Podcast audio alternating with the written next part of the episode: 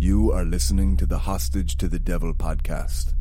Some listeners may find this content disturbing.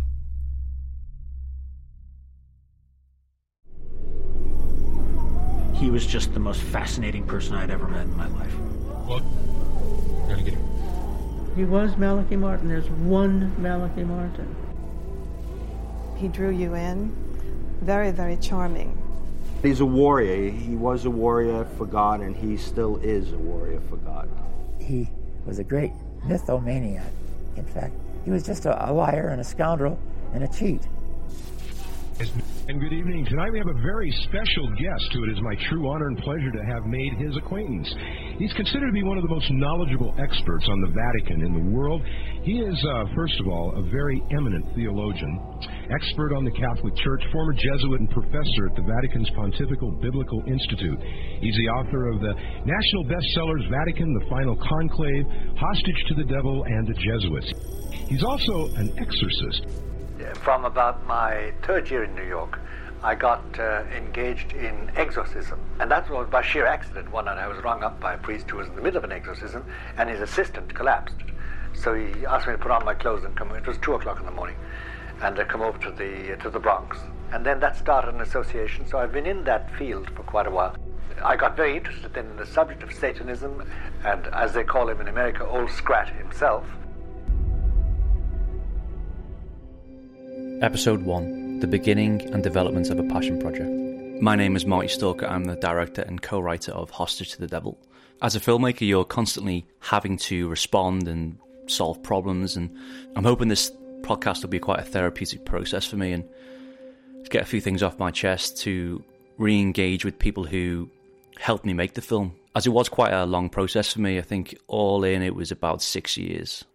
So you could say Malachi Martin has been a part of my life for those whole six years, and we only scratched the surface with the documentary. And for me personally, I'm I'm on some sort of I wouldn't say a spiritual journey, but I'm starting to really see things clearer in my personal life, in my line of work, in local issues, worldly issues, and also otherworldly issues. And I just feel it's the best time to crack open the archives and start listening to the words of Malachi Martin again.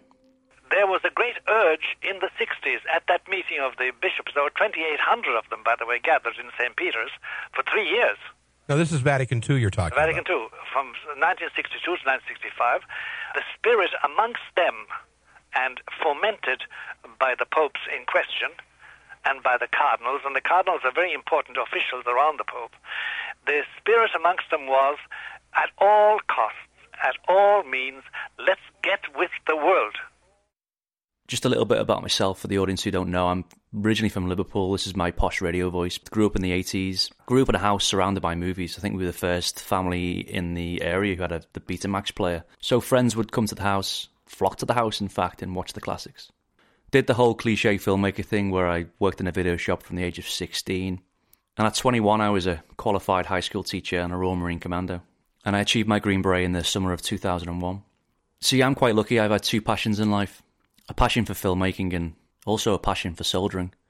But I knew I needed to get the soldering out the way first, whilst I had a, you know, workable knees and a fairly intact back. So fast forward to 2008 after operational tours in Iraq and Afghanistan, and I'm setting up home in Northern Ireland with my soon to be Irish wife. This was the opportunity now to start pursuing a career in filmmaking. So we get to 2012, and I was approached by two producers from Causeway Pictures, Paddy and Chris. They wanted me to come on board the Malachi Martin documentary project, and I can tell you now I bit the hand off at the opportunity. And here is Paddy, the producer, now talking about how Malachi Martin originally fell on his own radar. I was, as, as with an awful lot of things, I met a guy in a pub who had been reading one of the Malachi Martin books, and he said, "Paddy, you need to look at this guy. This is, you know, this is Indiana Jones stuff." Subsequently, I said this to Chris, and Chris went off and read some of the books, and he said, "Oh, you know, there's something here."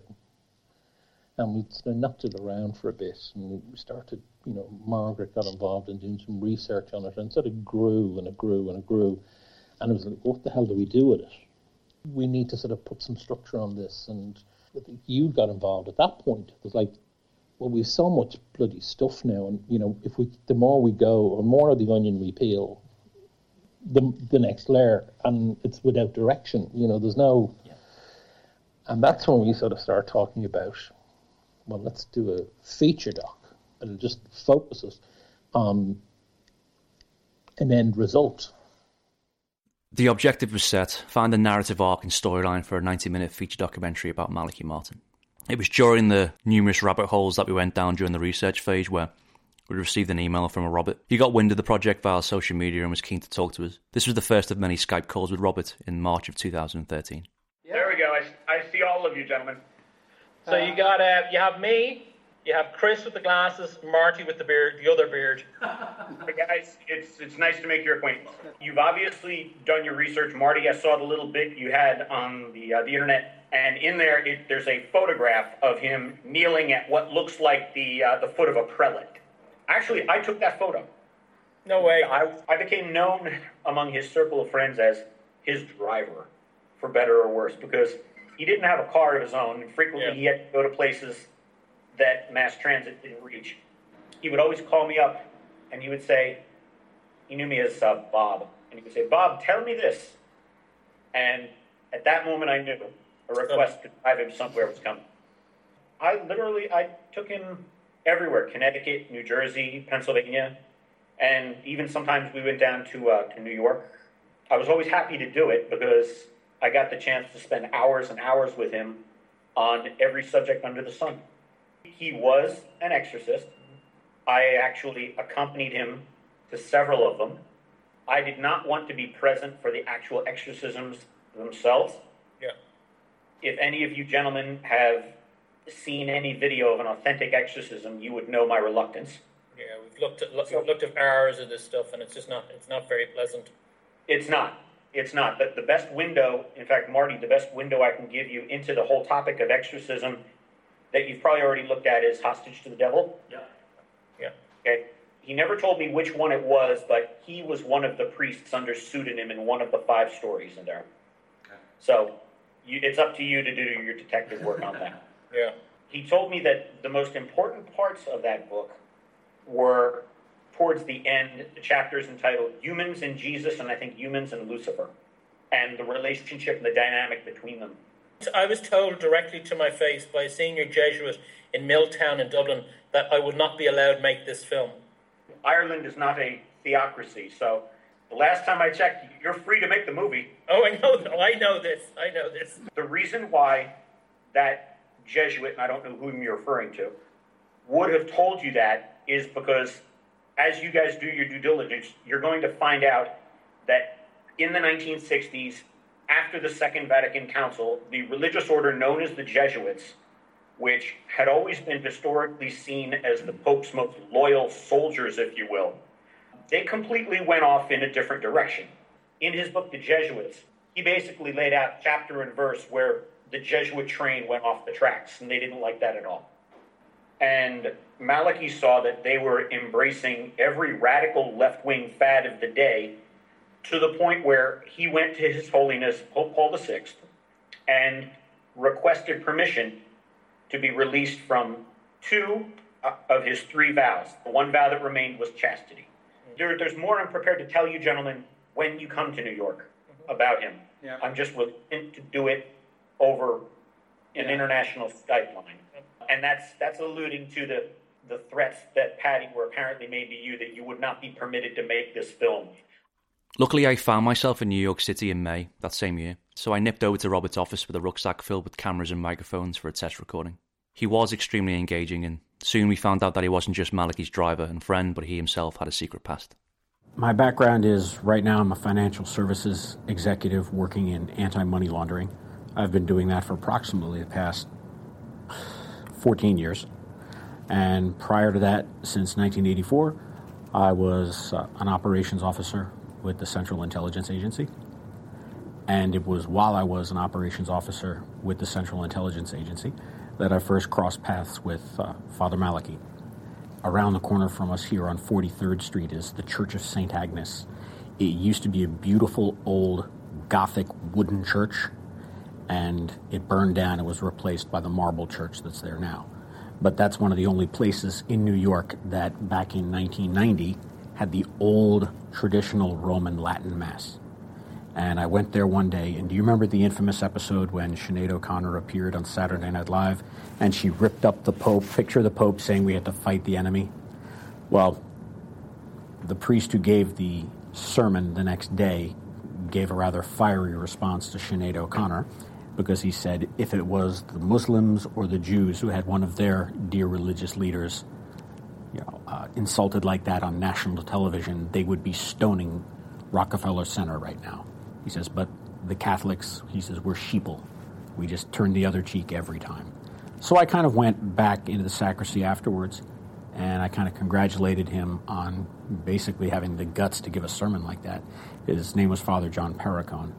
We struck up a friendship, and one night over some cheap Chinese food on the Upper West Side of Manhattan, I had mentioned I was reading a book called The Keys of This Blood by Malachi Martin. And he just piped up, Oh, I know Father Malachi. Would you like to meet him? And having read Hostage to the Devil when I was in high school, I said, Well, absolutely, of course. So he actually arranged a dinner at a restaurant here on the Upper East Side called the Isle of Capri. And it was myself, Father Perricone, Malachi, and about six other young seminarians. And Father Malachi was seated at the head of this small table, and I was immediately on his right at the corner. And he asked, it was funny because he asked me, he said, Where did you get your college education? I said, I went to Catholic University down in Washington. And he kind of grabbed my forearm in mock astonishment and said, My God, man, and you're still Catholic. so, and we had a great conversation that night. And what I did was I told Father Perricone at the end of the evening that, you know, I would just like to be able to drop him a thank you note because he picked up the tab, which came to about $400, which I thought was very nice.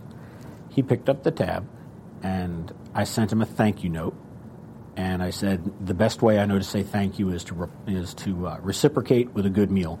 So if you'd like to be my guest some evening at a nice Italian restaurant here in the city, just name the date and time, and I'll be there. And that was on a Monday, Friday afternoon. Little red light on my answering machine is blinking when I get home from work, and it's Malachi. And he was saying he would love to have dinner with me, and please give him a call on his private line. And we that was back in 1990 summer 1990, and we struck up a great friendship. So that's how I came to know Father Martin. His stories about Malachi were incredible, particularly the story about his last exorcism of a four year old girl. It was such a powerful account that I knew we just had to have this event somewhere featured in the film. We'll be back after a quick break. Ever wondered what it takes to make it in the movie business? Peel back the curtain with 4 6 Success Filmmaking. 4 6 Success Filmmaking is where filmmakers share their stories and the secrets. It's beyond competitive out there. There have been movies that it's taken me 10 years to get made. Don't wait to create. Like, you've got to just keep making stuff. Tune in to 4 6 Success Filmmaking for your dose of cinematic realness, direct from the voices that have lived it.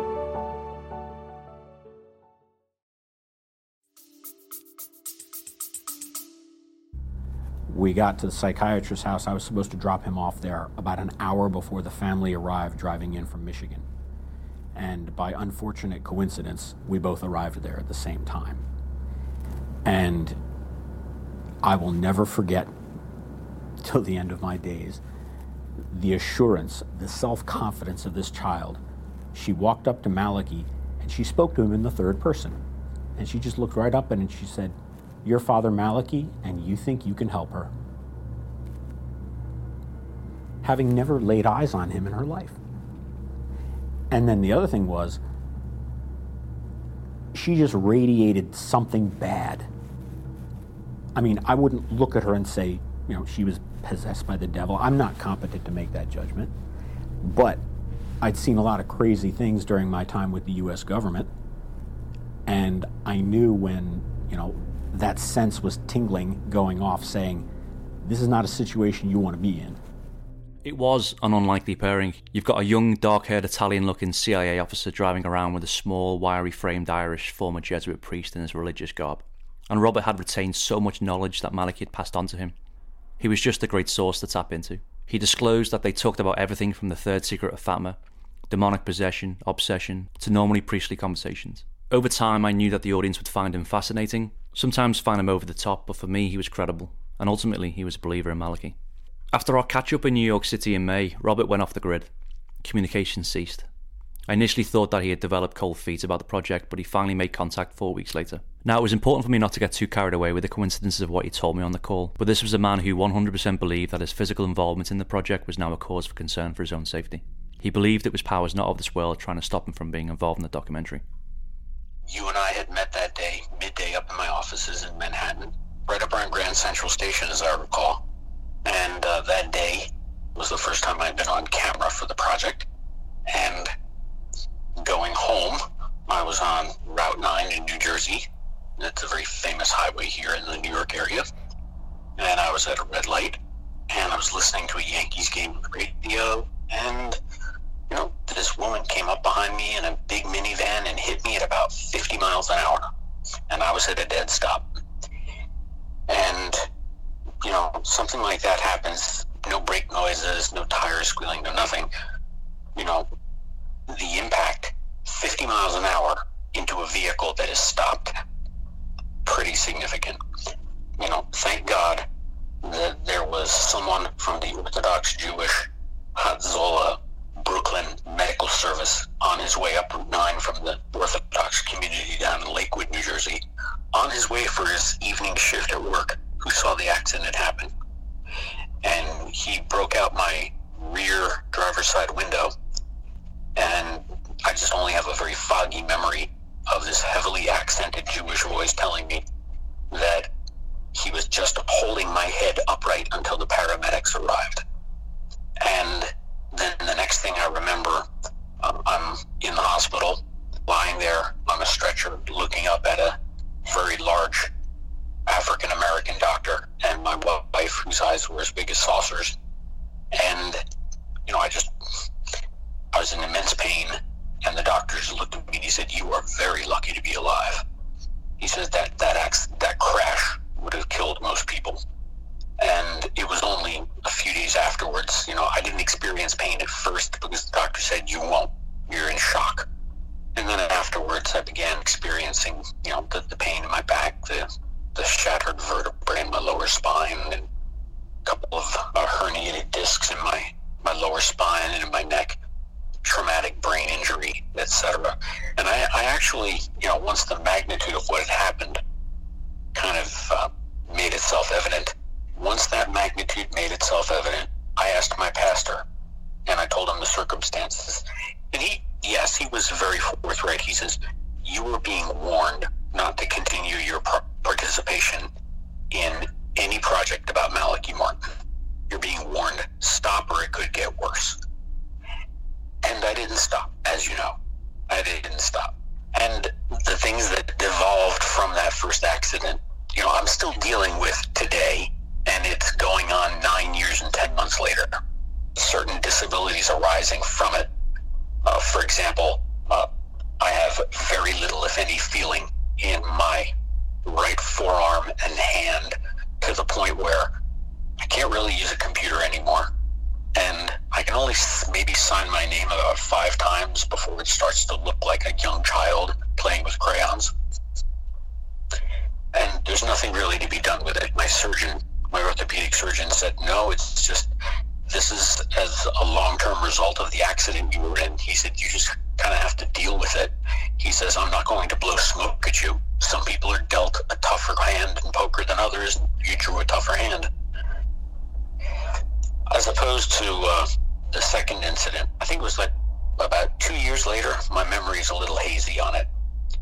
But I had gone uh, to pick up some materials related to the film for you gents up at my parents' house in northern New Jersey. And once again, uh, I was at a I was at a stop, and a woman in a car came up behind me and struck me. And again, she said she never saw me. And I go back to my first sentence. How do you not see a Nissan Xterra at a stop? Because in addition to this big hulking gray SUV, you've got the bright brake lights, bright red brake lights staring you in the face. Fortunately, that impact was not as severe as the first accident. They did have me checked out via ambulance. But the all it did was it kind of amplified the effects of the first accident. It didn't cause anything new. So in that respect, it was good. But it, you know, it, it left its mark, and it, it definitely made me realize that the preternatural is not something to be trifled with. Which is why, you know, it, to go off on a tiny tangent here, now I see it's it's very popular for these people to engage in going out and doing ghost shows and ghost hunting. And they literally have no idea what they're doing. They think because they wave around a holy medal and talk in a commanding voice that the preternatural world is theirs to control or will obey them. And I'm just thinking to myself, if you only had a clue, you would quit this TV series forever.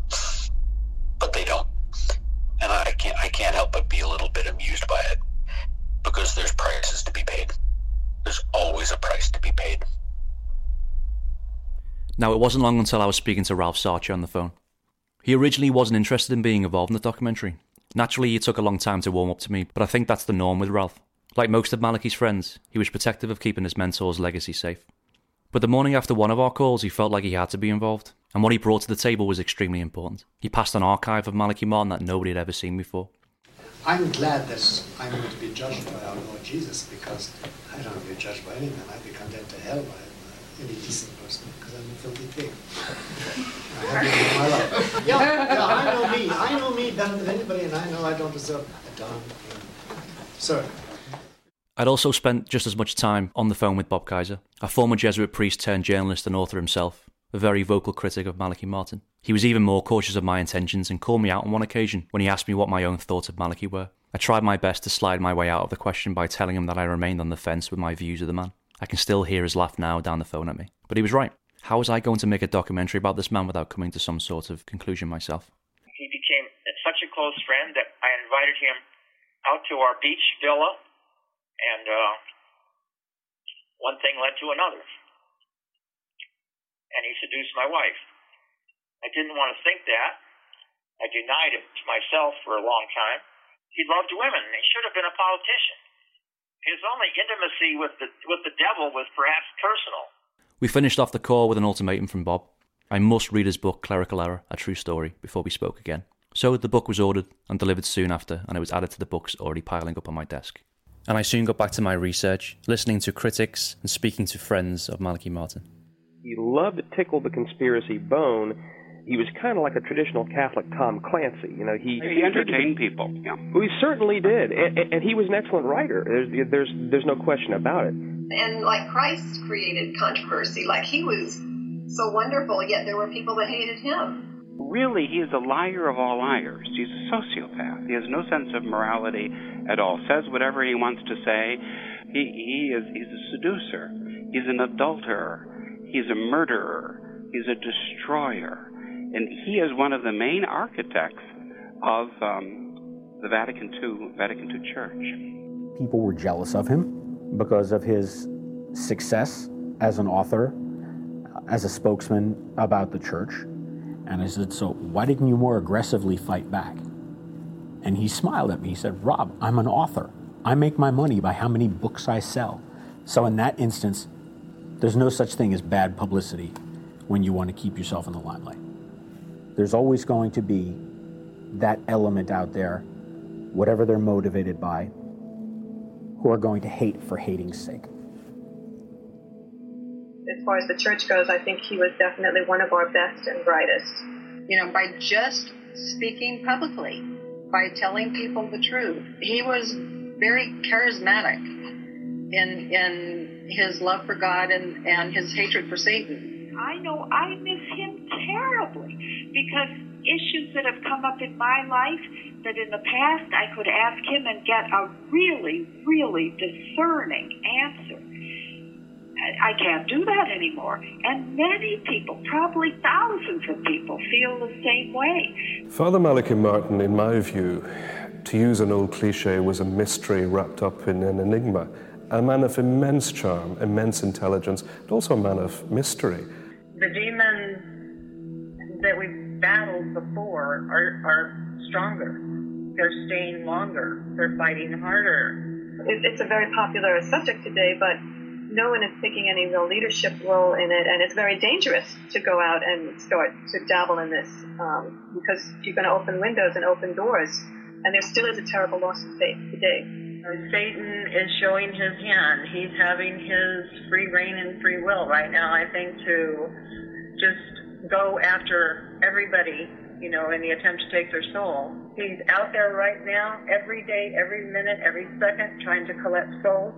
He will do whatever it takes to get them. And people are falling prey to him because of how we are today in society. You know, our lack of faith, our our wanting more, you know, being greedy, you know. He knew what was coming. He saw what was coming. And he tried to warn us about it and became public. And because he became public, you know, there were there were many that thanked him for it, and there were also many that ri- ridiculed him for it. Father Martin would be facing the the battles of his life. There's no one like him today. The producers had managed to rustle up a bit of cash for us to head over to Rome in May 2014. Now, I couldn't make a documentary about exorcism without going to a hotspot like Italy, and during our time there, we managed to grab several interviews with the country's finest exorcists. I was surprised how much access they gave us, and the week was jam packed, including an interview with Father Cesar Truqui, a protege of the mighty Father Gabriel Amorth. As I told you before, I think that among exorcists there are two schools. The first one, the very shy ones, the, those who want to keep low profile, we need to be prudent, etc. I don't like those. I respect them. I don't like them.